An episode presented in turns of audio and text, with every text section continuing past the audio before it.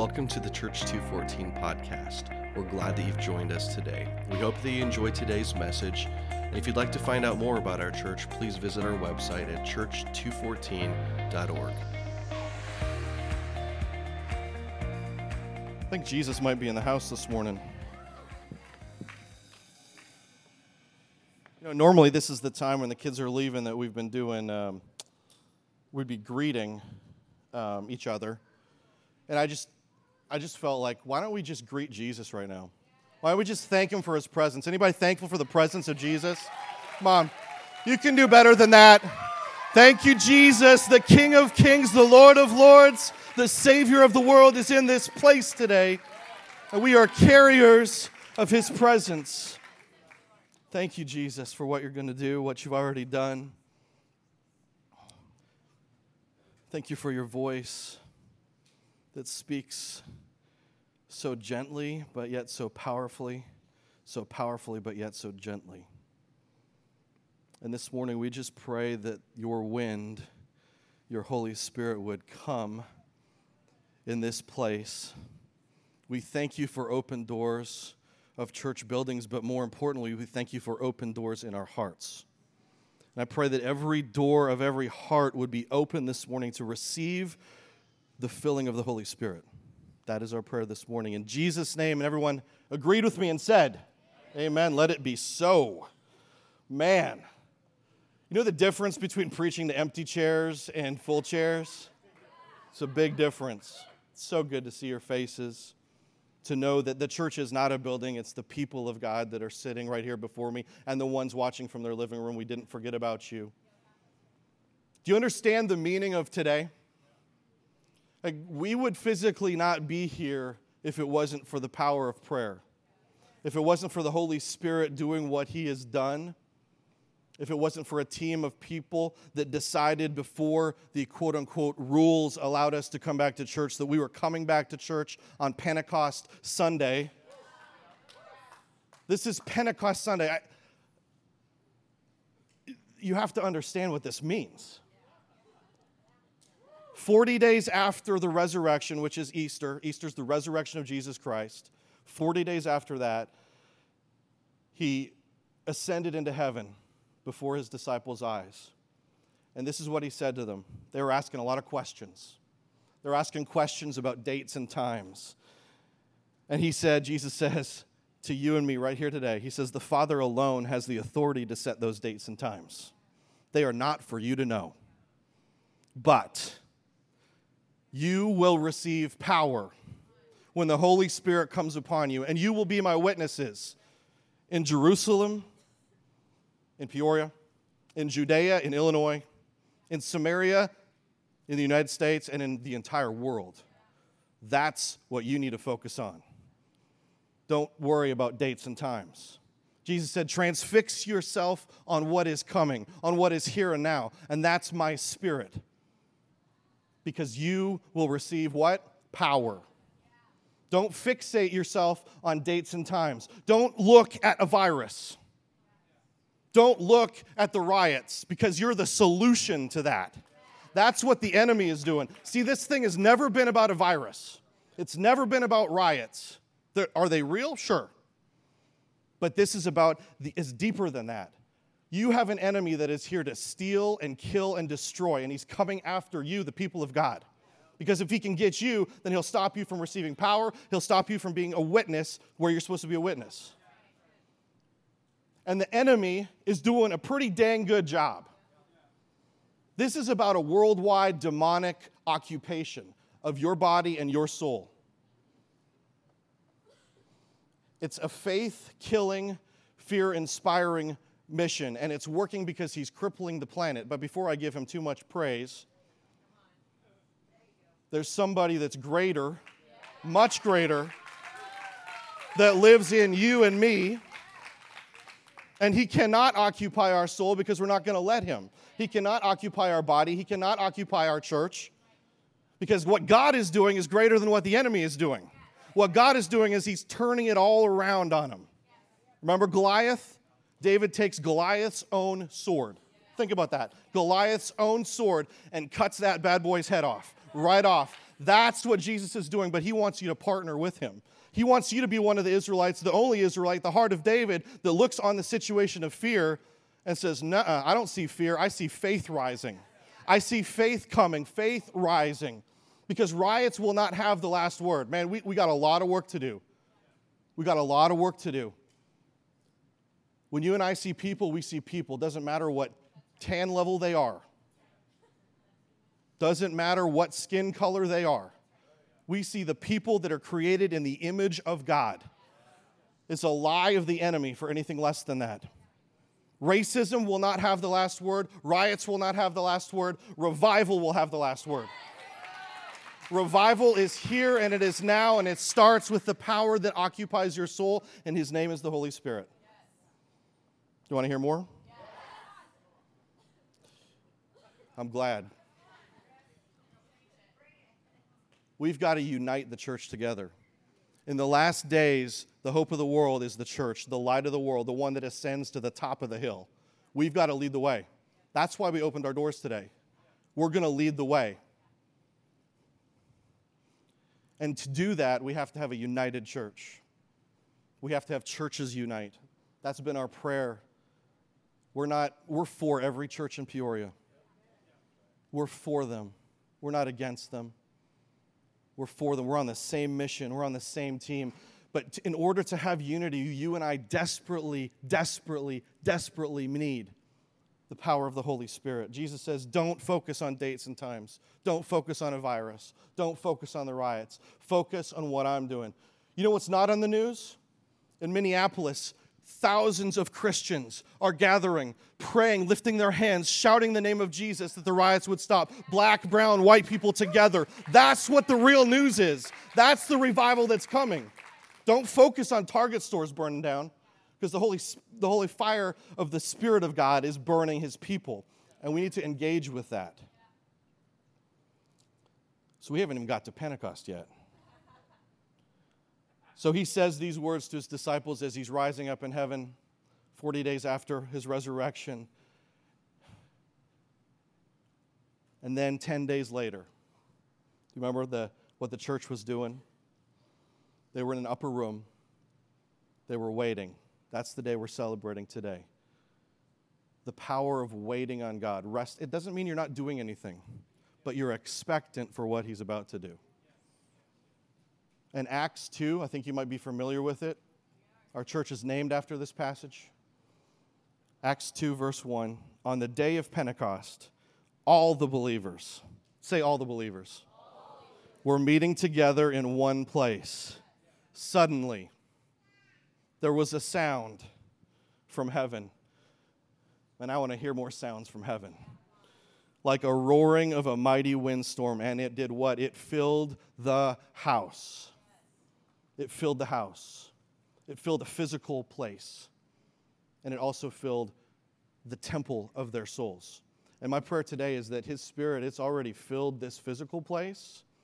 And my prayer is the door of your heart would be open enough to receive Him in the temple of God inside of you. Then what looked like flames or tongues of fire appeared and settled on each of them. And everyone present was filled with the Holy Spirit and began speaking in other languages as the Holy Spirit gave them that ability. This was such a loud event in Jerusalem, so much noise. It was like the riots or the opposite of riots. It attracted people to see what was going on. Like CNN and Fox News would have covered this. It's like, what is happening in this house in Jerusalem where all these guys have been hiding out and gals? What's happening? And so people began to gather as a crowd, and they see these fishermen. And some of them are like, These guys, I know these guys, they're from Galilee. Why can they speak my native language? There's no way that they could do that. And they're perplexed. They're like, How does that guy know the language that I know? because he's from around here and I'm from out of state. And the other half of the crowd was like, these guys are drunk. It's only nine in the morning. Man, it must have been a bad night fishing. These guys are drunk out of their minds, drunk. That's how crazy the Holy Spirit can get. But you know what? Again, we don't fixate our eyes on what he does because he does all kinds of mysterious things. That's why we don't like to talk about this. or we try to shy away from it because he cannot be explained. He is a mystery, and he's going to do what he does. What we focus on is resting in him, is waiting for him, is being expectant for him. And so out of that noise, out of that riot, if you will, Acts 2:14 happens.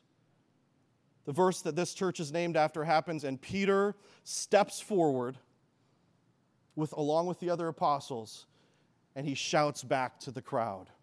And he proceeds to preach a message that the Holy Spirit gives him. 3,000 people get saved that day. He recites the prophecy from Joel that sons and daughters and old and young will, will like, will see visions.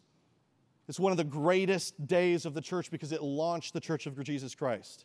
But it was because people were expectant and waiting on the Holy Spirit to move. You understand what I'm saying? John 3 8 says this. We've titled this series The Wind after the Holy Spirit. In John 3 8, Jesus says, The wind blows wherever it pleases. You hear its sound, but you cannot tell where it comes from or where it is going. So is everyone born of the Spirit. Let's pray. Holy Spirit, Would you just invade this place right now?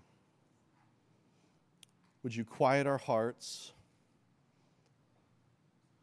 Would you allow us to just rest in you, to remain in you? That's what the disciples did.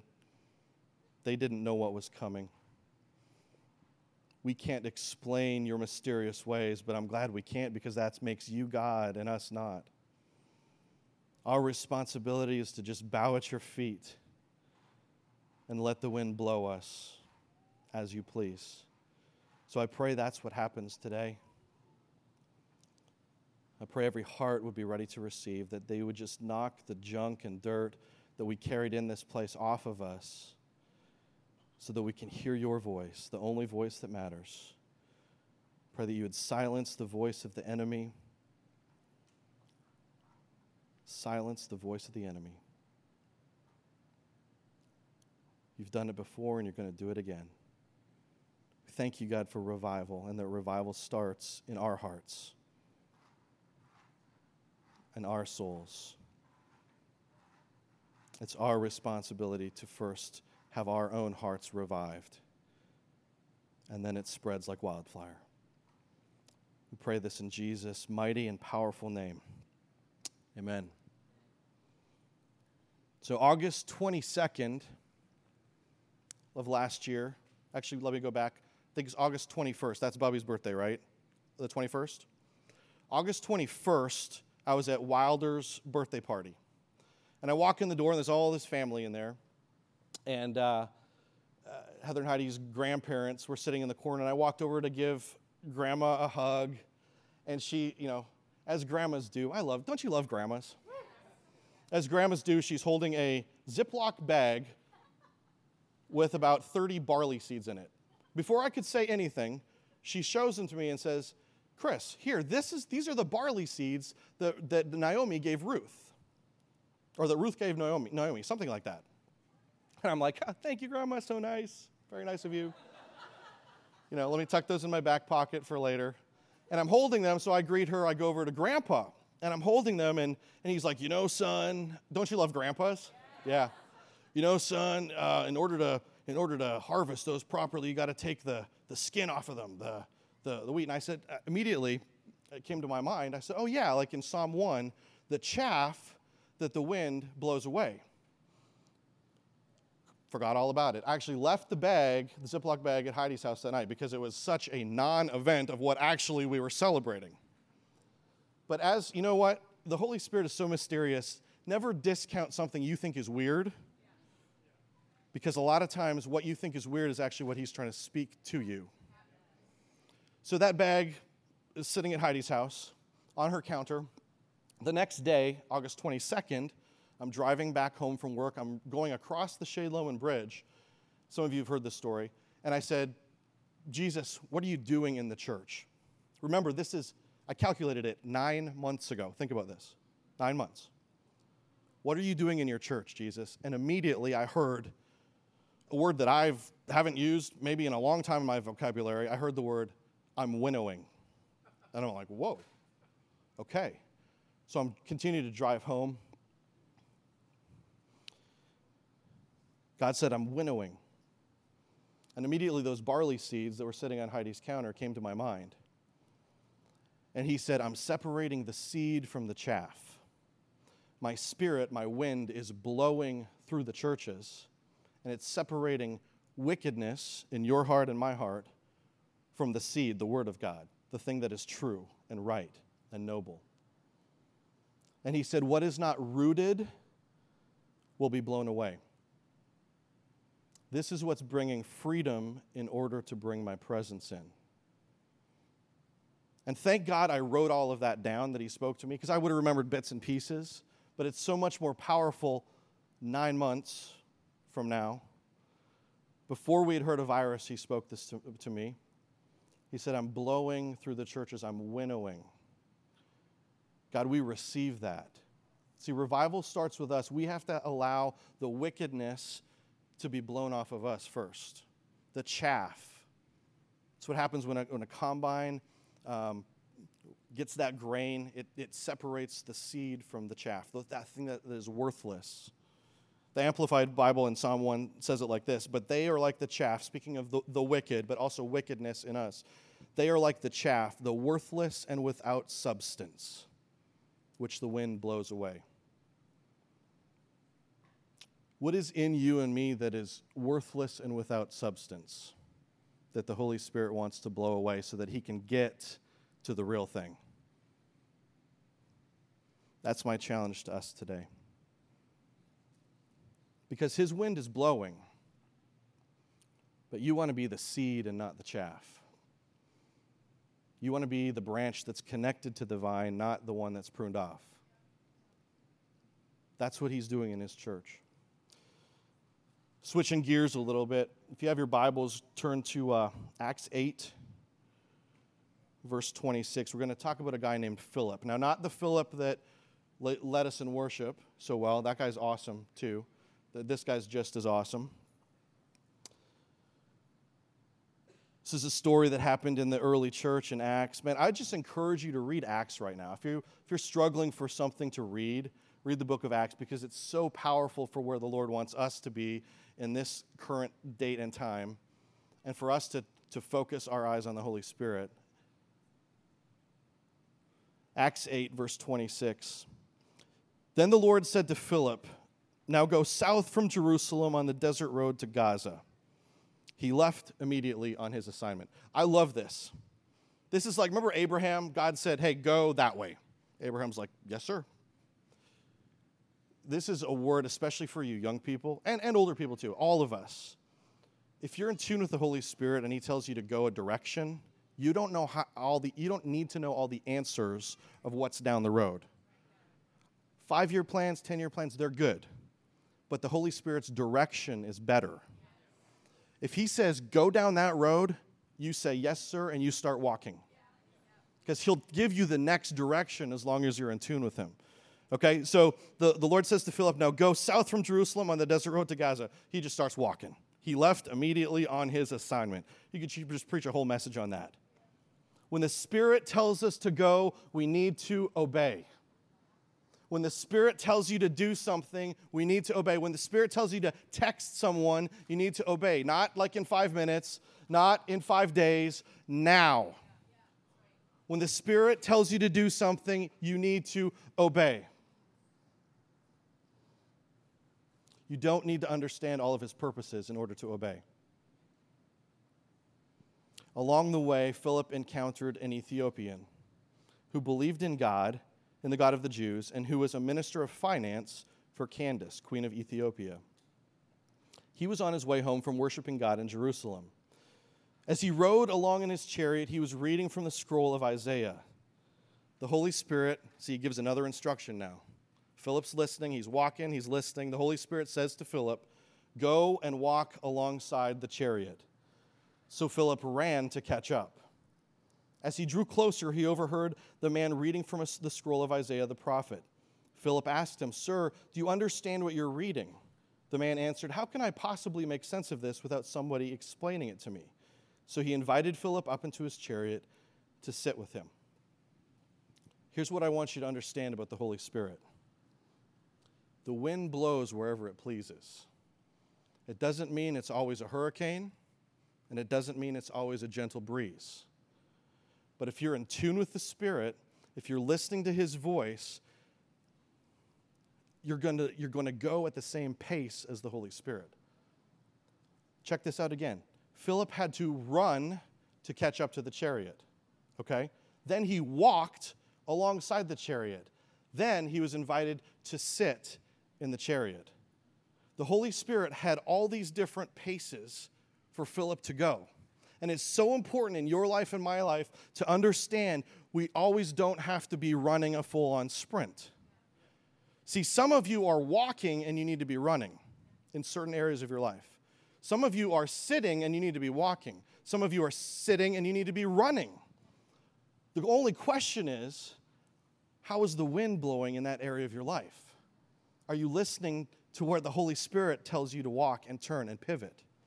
This is huge. This is why, just an example, worship songs, when we're singing, sometimes we're running, we're singing full volume, aren't we, Phil? full volume, which is awesome.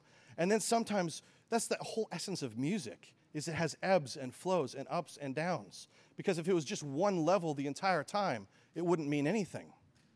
See, that's why sometimes the most powerful voice of the Holy Spirit is when there's silence and it's perfectly still. And then the very next moment, just as powerful as a hurricane. The wind blows wherever it pleases. But you and I have to be sensitive enough to understand and discerning enough to know which way the wind is blowing in every situation of our lives. Amen? So how do you know the pace of God?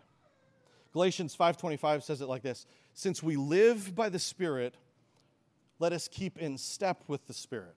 That's another way of, of what Philip was doing, right? Sometimes the Spirit says run, then you run. Sometimes the Spirit says, Whoa, slow down and walk.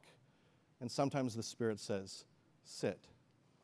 We have to know, we have to hear His voice and know how He's blowing in our lives so that we can pivot with Him. Because if, if we're running and He says sit, then we completely miss Him. If we're sitting and He's running, completely miss Him. I've been guilty of that in my life. I know you have been too. Let's be intentional to know what, he's, what his voice is saying. Jesus said, My sheep know my voice. We have to know the voice that is speaking to us, the name that is above every name. So I say that teaching, I'm giving you that teaching to lead you where I want to go today, where the Spirit wants us to go. I'm going to talk about being filled with the Spirit.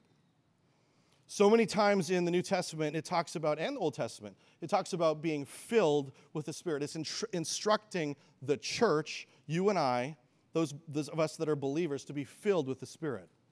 And I know some of you, when I said that just now, cringed, right? Okay? Because I know because I, I've been there in my life. I still cringe sometimes because this has been abused, but just as badly it's been abused, it also hasn't been talked about. And we are an Acts church. We believe the entire Bible, everything that God says. And so we believe on the day of Pentecost that that wind blew, the Holy Spirit blew like a, a hurricane in that place. And that tongues of fire were actually on the heads of the apostles, just like it says. Now, does that have to, does it have to happen every time? Do we have to speak in tongues every time the Holy Spirit comes? No. The wind blows wherever it pleases. Our job is to be moved by Him not to manufacture something. We need to be moved by Him. But in order to be moved by Him, we have to be the branch in the vine. We have to be connected, remaining in the vine in order to be moved by the wind. So, what does it mean to be filled with the Spirit? Because this is confusing. Um, I grew up in a church that, that did not teach this, they just kind of stayed away from it. And I, they believed more like you receive the Holy Spirit and then you're good, which is partially true. But let me teach you about this. When you first turn to Jesus, you become a believer, you, you walk his road, you make him the Lord and the master of your life. you are sealed with the Holy Spirit. That's what Ephesians 1 says.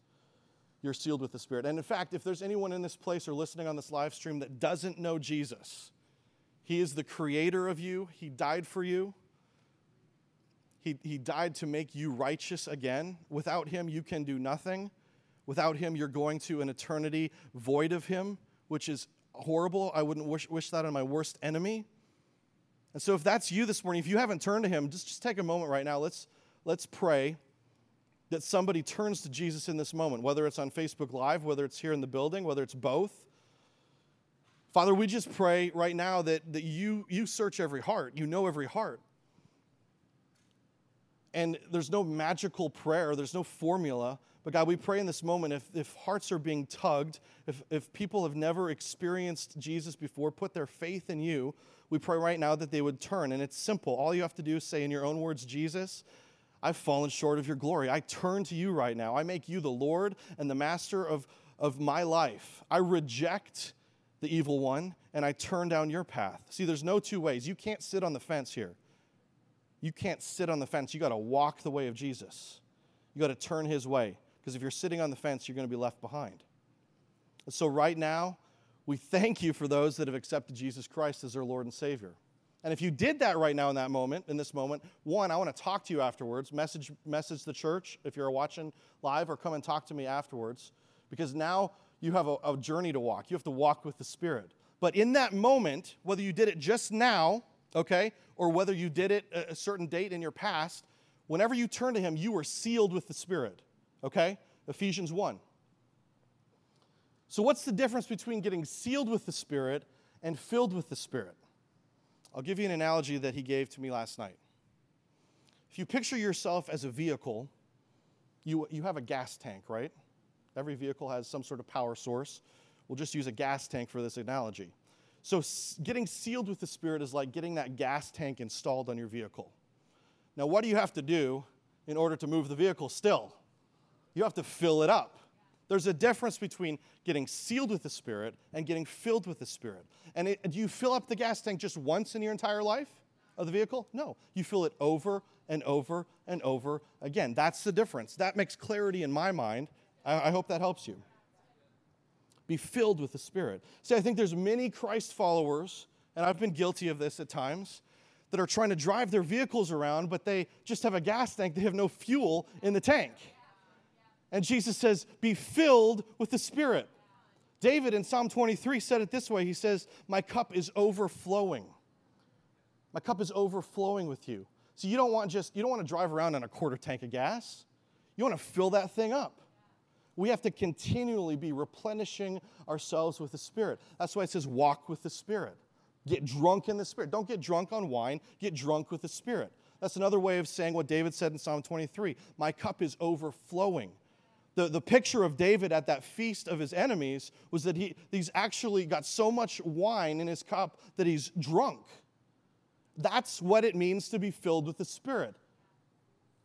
That you are so, you have so much of Him, your tank is so full of Him that you can't even handle Him.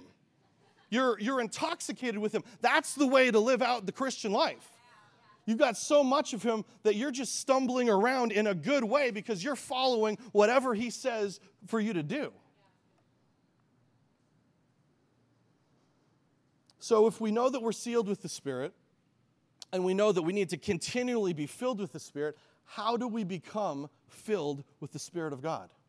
How do we let Him move us and, and us leave control in a good way and let Him take continual control. Because our flesh wants to grab that back, doesn't it?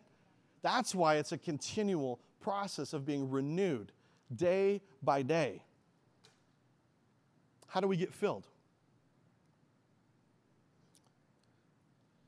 See, even the most gentle breeze will move the trees. I don't know if you've noticed that before. I've, I've mentioned this before, and I'll probably mention it again. I've been taking, for about six, eight weeks now, I've been taking a walk, uh, two mile walk at lunchtime at work. It's great, it's good physical exercise, but it's really more spiritual exercise. It's a soul exercise for me. And I've noticed, I'm walking this path that's got trees on both sides, and I've noticed when, when my body, I can't even feel the wind, but yet I'll see, and all the trees are quiet, but I'll see like one leaf over there just shaking. I'm like, oh my goodness, how does it do that? And then I'll start over there. And then pretty soon the whole tree, and I still can't feel the wind, but I can see the wind. That's what Jesus is saying. The wind blows wherever it pleases. The issue is our availability to get blown by the Holy Spirit. Even the most gentle breeze will move the trees. See, at creation, what happened was, verse 2, we find the Holy Spirit. He was hovering over the spirit of the deep. He was just sitting there, covering everything that was about to be created. And then when God, remember, God bent down and he formed Adam out of the dirt of the, the dust of the earth, what did he do? He breathed his spirit into Adam. What did Adam do to get filled with his spirit? What did Adam have to manufacture? What did he do? Nothing. Nothing. He had to just receive it. You want to know how to get filled with the Holy Spirit? Stop trying to manufacture something. Receive Him. Receive Him. He just simply had to rest in the Father and receive the breath of God. You look at Pentecost, the day of Pentecost, what did the disciples have to do to receive the Holy Spirit? Do you know what it actually says? They were sitting down, waiting. They weren't jumping around. Now, they probably they definitely were after the Holy Spirit came. But what did they do? And did they have to manufacture anything? No. They simply were expectant because Jesus told them, don't look at the dates and times. Wait for my power. Wait. Waiting is not necessarily doing nothing, it's an expectation of your heart. You're waiting to receive, but it's nothing that you do on your own. Nothing that you and I do on our own. It's all about receiving. And that's so hard for us in humanity because we want to do something. We want to start with just doing something. Oh, like if I can jump around three times and I'll be filled with the Holy Spirit. No. That might be evidence of you being filled. Might be, I don't know. But in order to receive Him, in order to be filled by Him, you just got to have an expectant heart. You have to be resting in Him. Your heart has to, even right now, I know there's, there's people out there like, I don't know, man. Right here. Lay your pride aside and just receive the breath of God. It's very simple. What He does from there is His business. How He moves the trees is His business. He may blow you down like a hurricane, and He may just shake you like a gentle leaf. That's His business. Your job is to receive. Your job is to make sure your gas tank is full and overflowing. And you can only do that if you're at the gas pump, receiving the fuel of God. Our job is to rest in Him. Psalm 91, which we've been quoting a lot recently, right, through this time. I don't know about you, but I have. The first verse says this He who dwells in the shelter of the Most High will remain secure and rest in the shadow of the Almighty. The Amplified adds to it, says, whose power no enemy can withstand. You know how to fight your battles? Dwell. D- that word in Hebrew means to sit down and rest. Again, it's not doing nothing, it's an expectation that you're covered by God, just like He covered the earth from the foundations of the world, just like you're in the shadow of His wings. Later on in Psalm 91, it says that. You're in there because you're dwelling in Him, you're resting in Him. That's your responsibility, my responsibility. On my walk, and if you look outside as well, on any walk that you take, I'll see branches that are shaking the, with the wind. but then I'll see dead branches on the side of the path. And that breaks my heart because the wind can't really do anything with them. They're cut off, they're dead, they're not plugged into the source. They're not a part of the tree, they're not a part of the vine like Jesus taught us. They're not resting or remaining. Jesus says in John, He says, I'm the vine, you are the branches. Remain in me. That's your job. Remain in me. Rest in me. Let me blow on you. Don't manufacture something. Let me move you. See, a branch, have you ever thought about this? A branch has one goal that's to stay connected to the plant, connected to the vine, connected to the tree, drinking up the source, the lifeblood of that tree. That's how you're going to grow. That's how you're going to be able to be moved by the wind.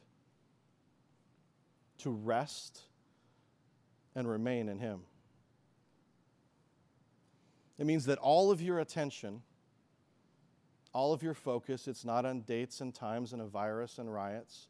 All of your attention shifts to focusing on Him, to dwelling in Him.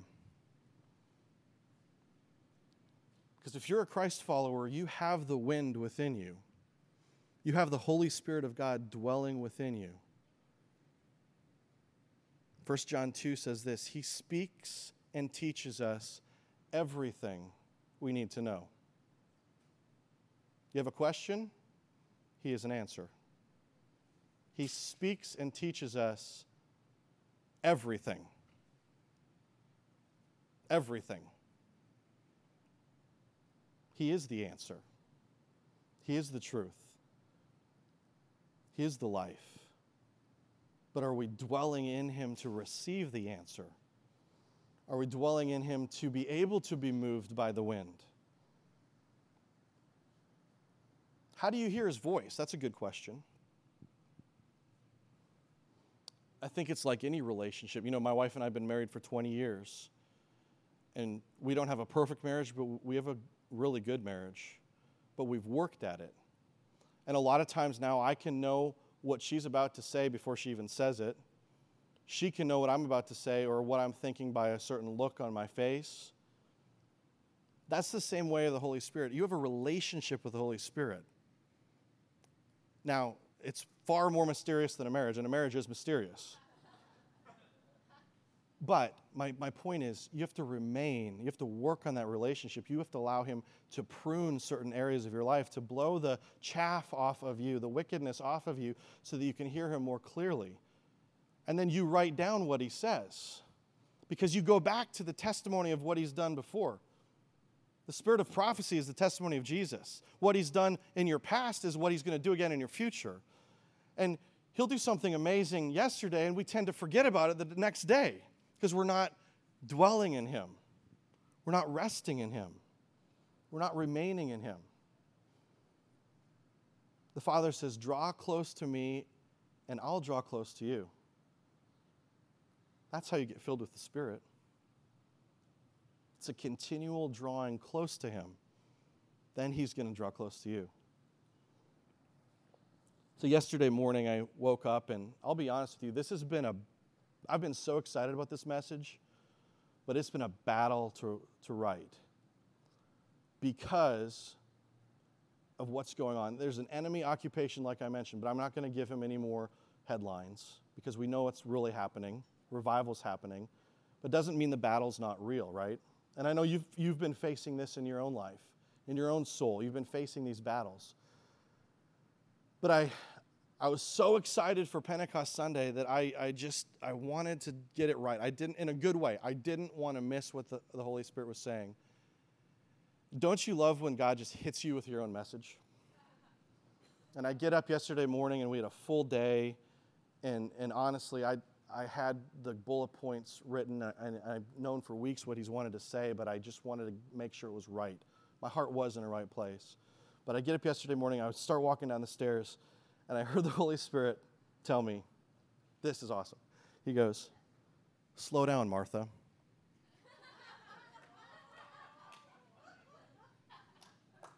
Slow down, Martha. Just sit in my presence. I don't need you to write my message. I just need you to speak my message. See, my spirit and your spirit is activated from a place of being, not doing.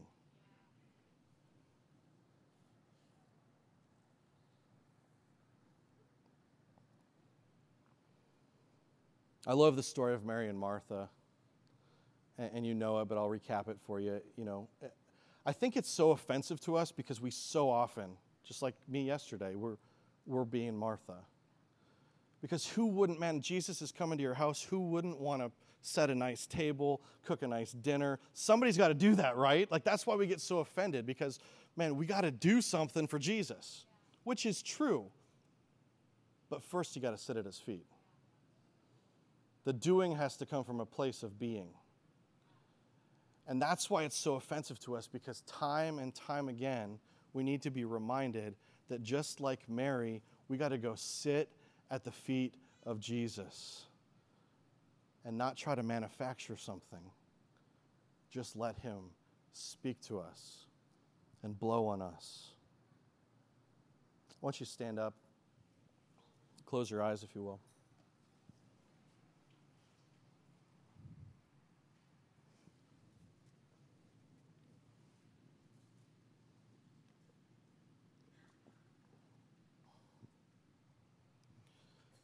So I mentioned that I've been taking these walks every day, and I walk a mile uphill, then I turn around and walk a mile downhill. It's a gradual slope, but you can definitely feel the uphill grade as you're walking. And I've been doing this in the middle of the my lunch break. Really, I, I eat a quick lunch and then I do this. But I realized that the uphill walk was not as good as the downhill walk. Because on the uphill walk, I'm still carrying all this junk around and the pressures of the world. And man, this is what I need to do this afternoon. I've got to respond to this, and this person is hurting, and I'm hurting in this area, and my wife is having pain in this area, and all the stuff that that's where my mind is, that's where my soul is on, focused on the uphill walk. And the whole walk is supposed to be about listening to the Holy Spirit, to being filled with the Holy Spirit. And I've realized this that I, I have to like shake those things off, let them fall off. But then when I turn around and start walking downhill, first of all, when I turn, it's crazy. I bet nine times out of ten, I'll turn around, I'll look up in the sky, and I'll see this hawk just sitting on the wind. Just sitting there. He's not striving for anything, he's not putting out any energy, he's just sitting on the wind. That's exactly what the Holy Spirit wants you to do in your life. So I don't know what's going on in your life. I know there's a lot going on because there's a lot going on in all of our lives. I don't know what's, what the battles are in your soul right now. But as we're walking uphill right now, I just want you to shake those things off. Give those things to Jesus in this moment. Allow Him to strip you of the things that you've been trying to manufacture, the things that you've been striving for. And they could be really good things. They could be like Martha, like preparing a dinner for Jesus. How good is that? But in this moment, I want you to allow Him to strip all that away.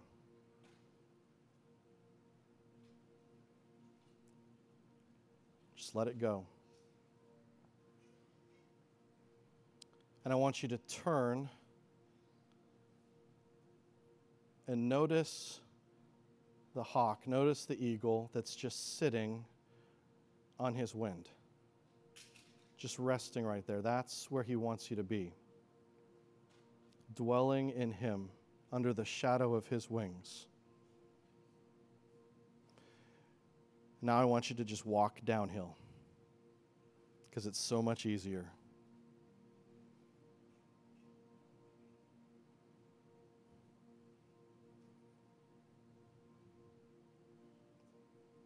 Just let Him speak to you in this moment. There's things that He wants to shift in your life. There's portions of your soul that He wants to repair and reoccupy. But you have to allow Him to do that. In Revelation, he, he writes a letter to one of his churches and he says, I stand at the door and knock. He's not talking about a person who doesn't know him. He's talking to his church. He's talking to you. I'm standing at your door and I'm knocking. Are you going to let me into that space?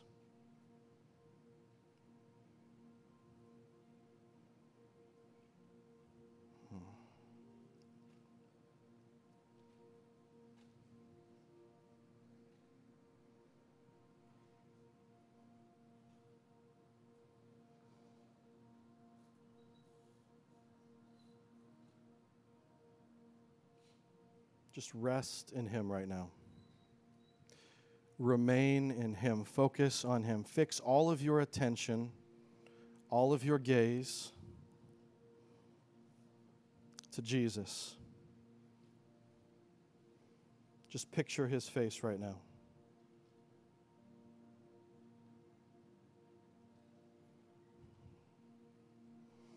He loves you so much.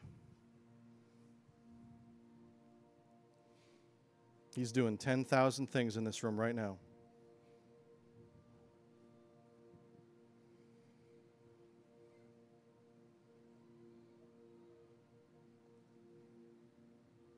And when you're ready, I want you to pray this prayer from the bottom of your heart, from the door that's open in your heart. I want you to say, Holy Spirit, fill me. Holy Spirit, come.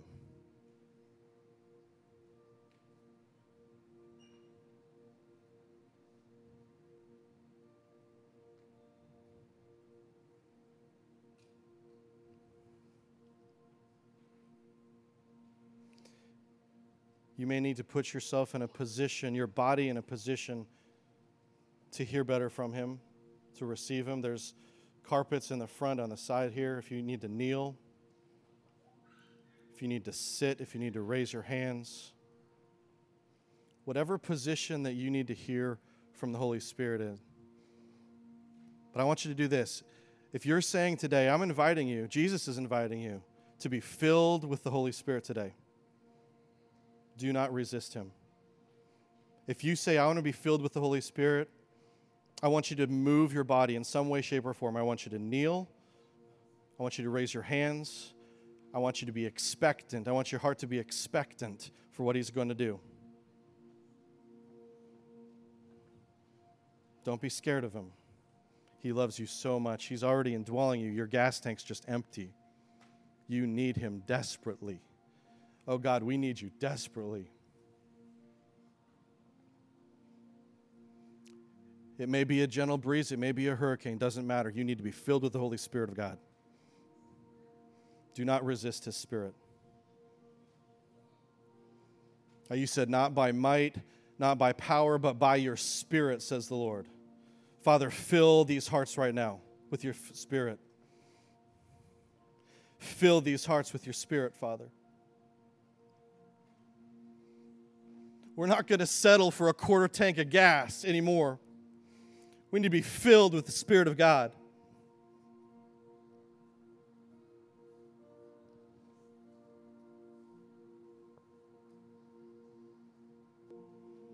Holy Spirit, rest on your people right now. Fill us.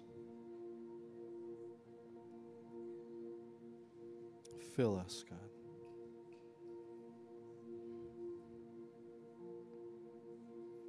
Fill us to overflowing.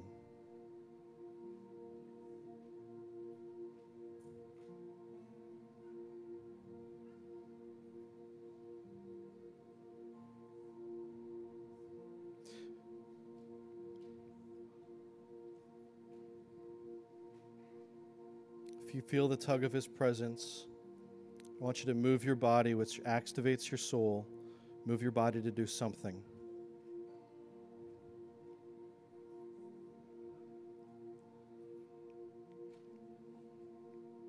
You're stepping into what He has for you. He's speaking to you right now. Receive that. You don't talk, just let Him talk. You don't talk, let Him speak.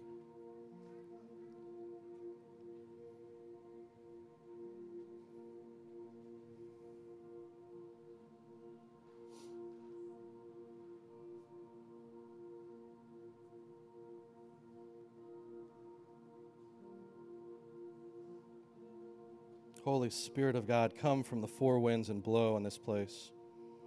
Blow in these hearts. Have your way in us. We're just focused and fixated on you, Father, the one with so much love in his eyes for his sons and daughters. We just want to move with your wind. You blow us wherever you need to blow us, Father. We receive the Spirit of God in this moment today.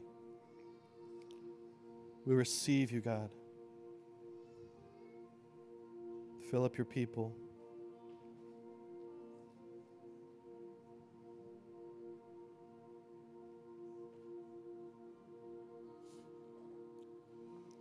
Jesus said in John 4, He says, but if anyone drinks the living water I give them, they will never thirst again.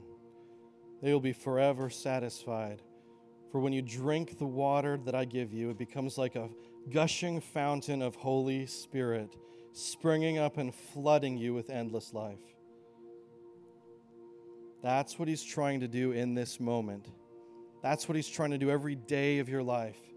There's a fountain within you of the Holy Spirit, but the condition that you have to take is drinking. The, ta- the taking of the drink is your responsibility. Because here's the thing you can have as much of Jesus as you want.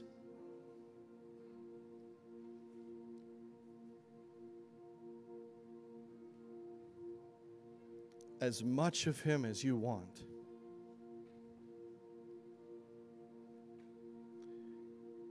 He's available He's here, but you have to drink. The condition is drinking from the fountain. The condition is remaining in Him and letting Him blow on you. See, some of you haven't had a drink in so long.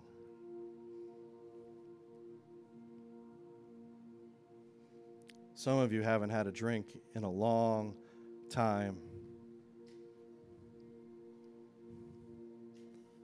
and you're calling yourself a Christian, but you're not filling up the gas tank.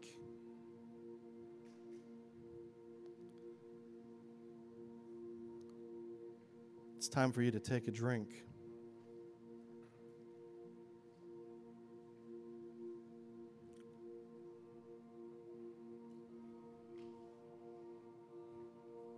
Not by your might, not by your power, but by my spirit, says the Lord.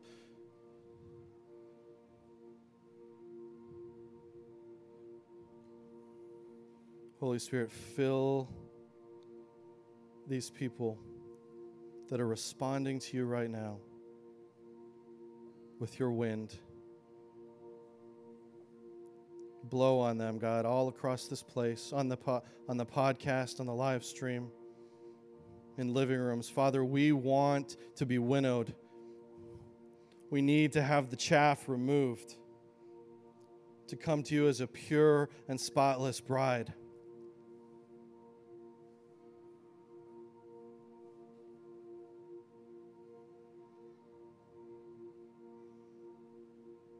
Hmm.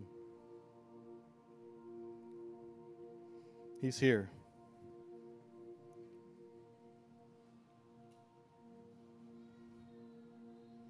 He's here.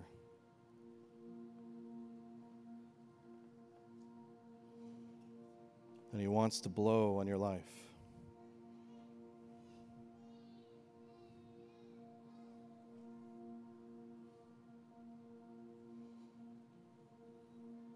Some of you just need to come to Him like a child.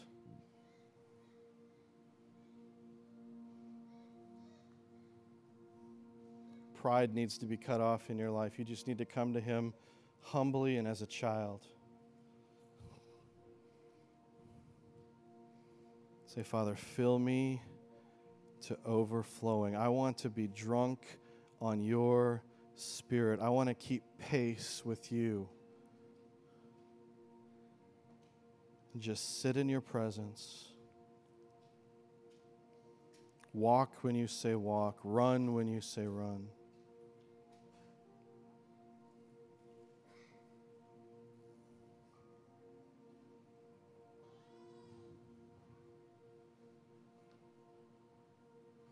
Hmm, thank you for the sound of children, Father.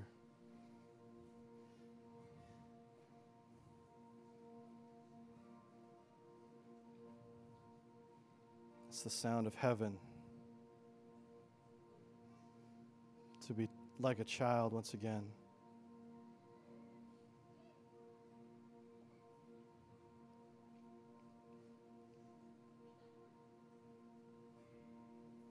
I sense a deep repentance in some of you.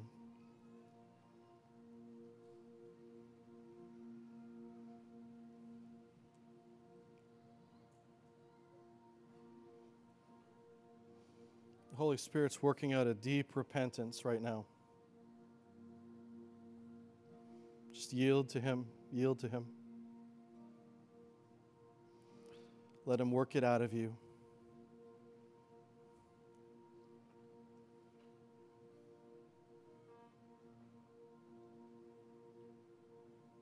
Father, you said,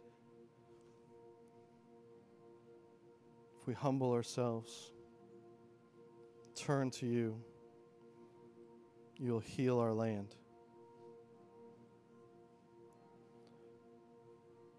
Our land needs healing. But it's mostly the land in our soul that has to be healed before the outward what we can see can be healed. Father, do things right now that we can't even see or can't even hear.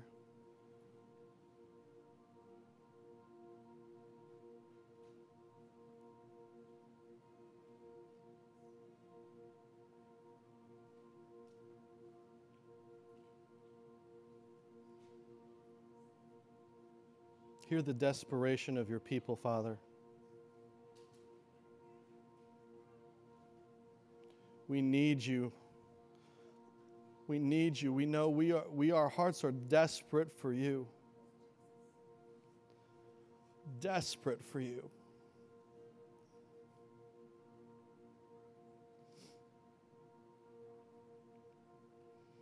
Let that sense of desperation for Him rise up inside of you.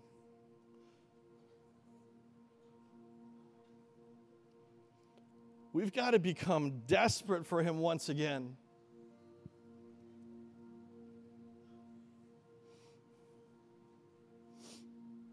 Our lives have been too comfortable in America. God, use this winnowing, use this stripping away to reveal the desperation that our heart, the heart of David, truly has for you, Father. That we don't give you 50%, 90%, we give you 110%. Oh God, fill us to overflowing.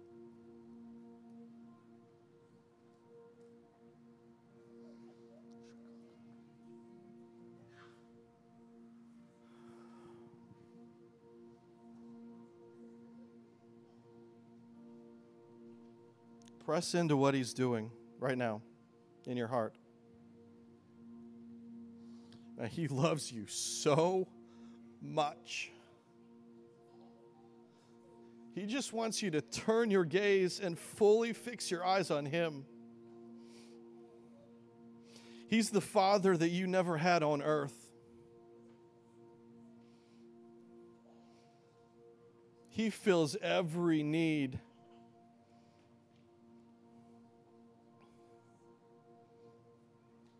He wants to do miracles. But some of you aren't picking up your mat and walking with the Spirit.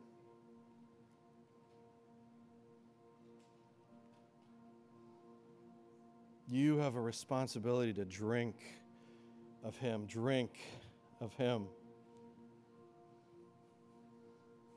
You can have as much of Jesus as you want.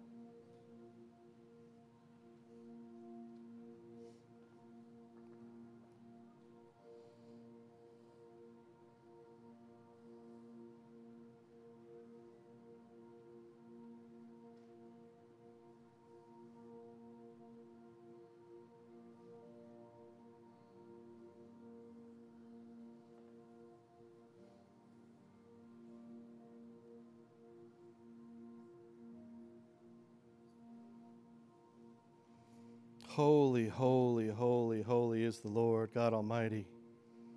The whole earth, the whole earth is filled with His glory. Let faith rise up in your hearts right now. Don't look away from Him. Don't look away, but fix your gaze on the one, on the name that is above every name Every knee will bow, every tongue will confess that He is the Lord. He is the master and the teacher. Father, reveal your heart to us this morning.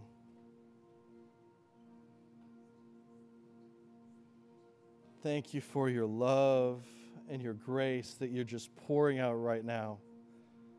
You're filling cracks and crevices that have oh, just been hurting. God, we've been hurting.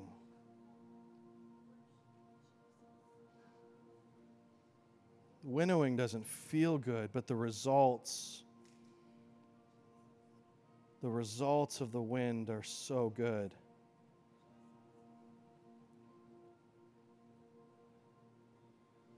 God, we feel your gentle breeze this morning.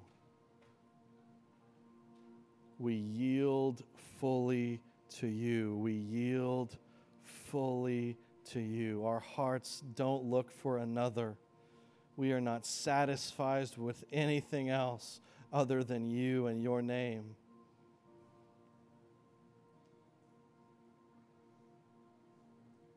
Worthy is the lamb that was slain. I looked and I saw a lamb that was slain.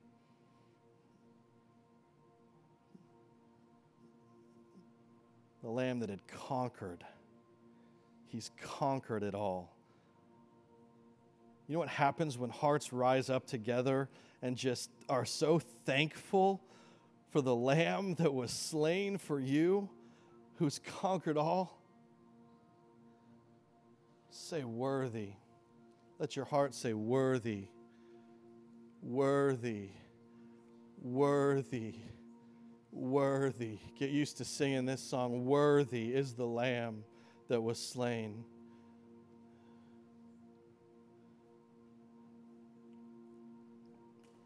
For you have all the power and the riches. You are our greatest treasure, Father.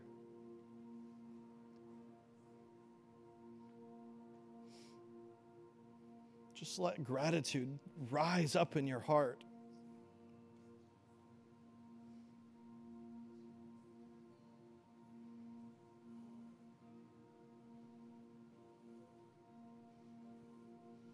You're so worthy, God. You're so holy, God.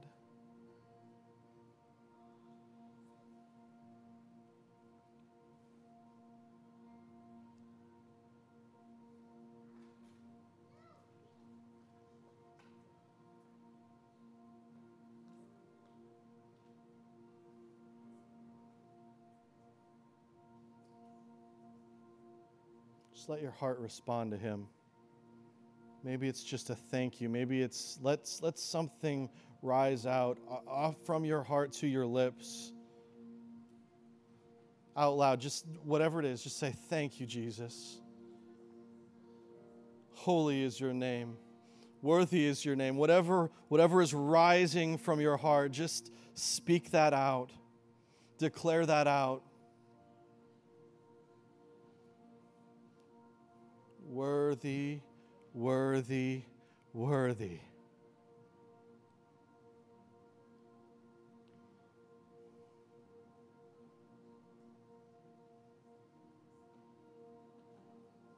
I saw the Lord high and lifted up, and the train of his robe filled the temple.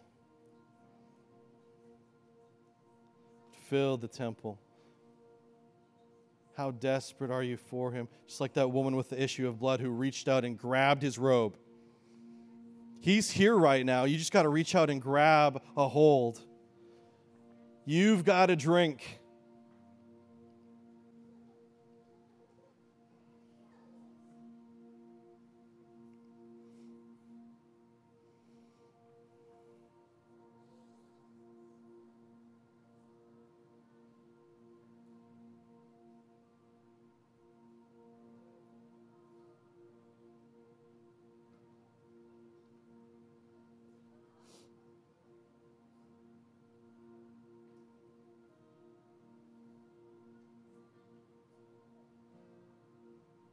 Filling us up, God.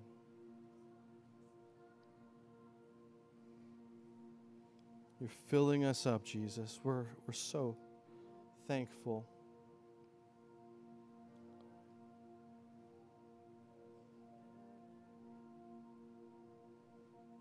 We don't have to understand it. We just embrace it. We just receive your breath. We receive your wind, just like Adam.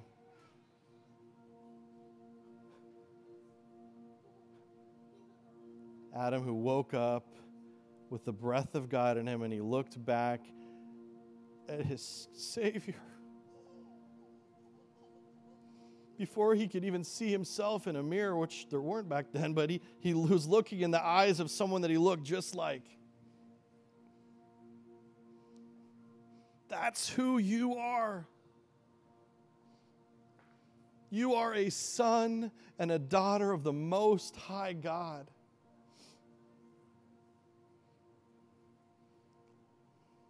How can your praise not just rise up within you? How can gratitude not just take over your body?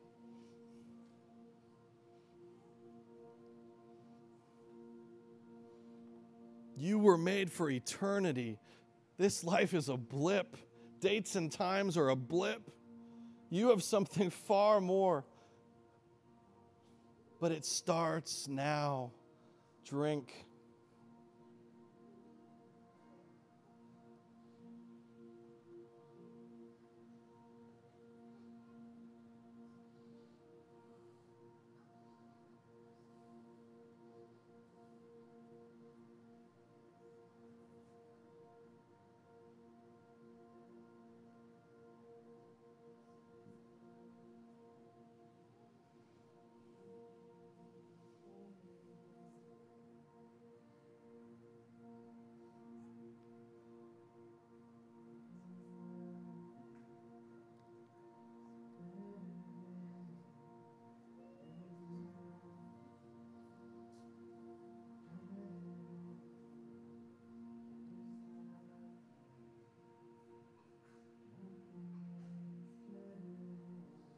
Nothing's better than you, God. Nothing.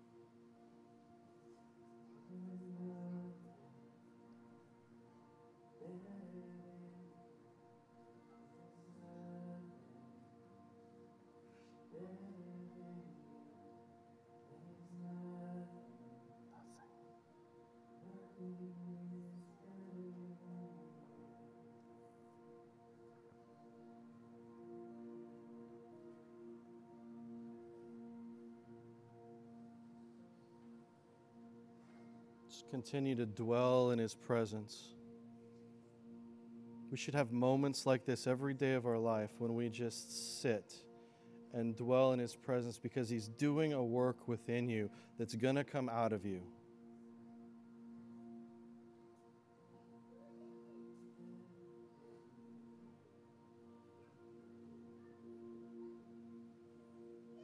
God, wreck us with your presence.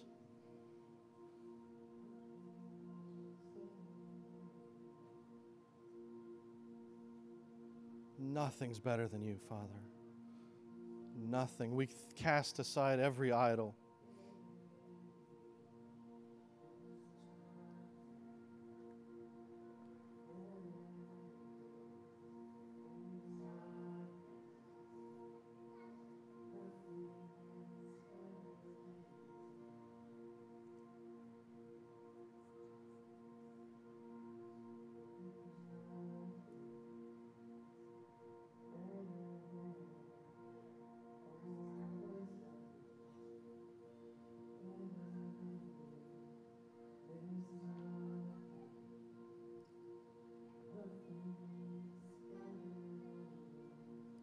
Oh, God, yes.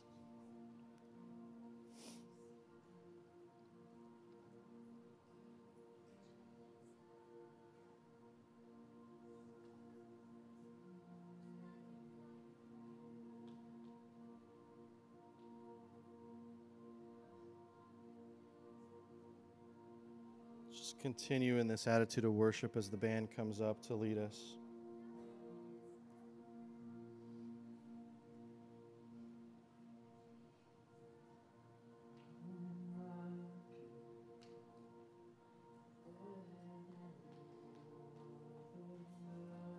Nothing.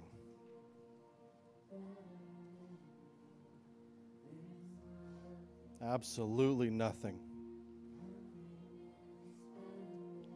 Thank you, Jesus. Let your praise rise to him right now.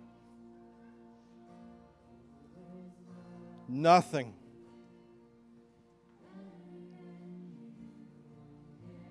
Just you, Jesus. Hear the praise of your people, Jesus.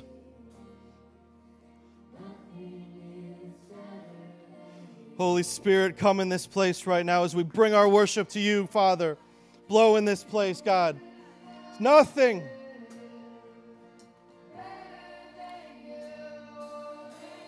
You are the treasure. You're everything. Nothing. Nothing. Yeah, come on. Let's go. Nothing is better. Nothing.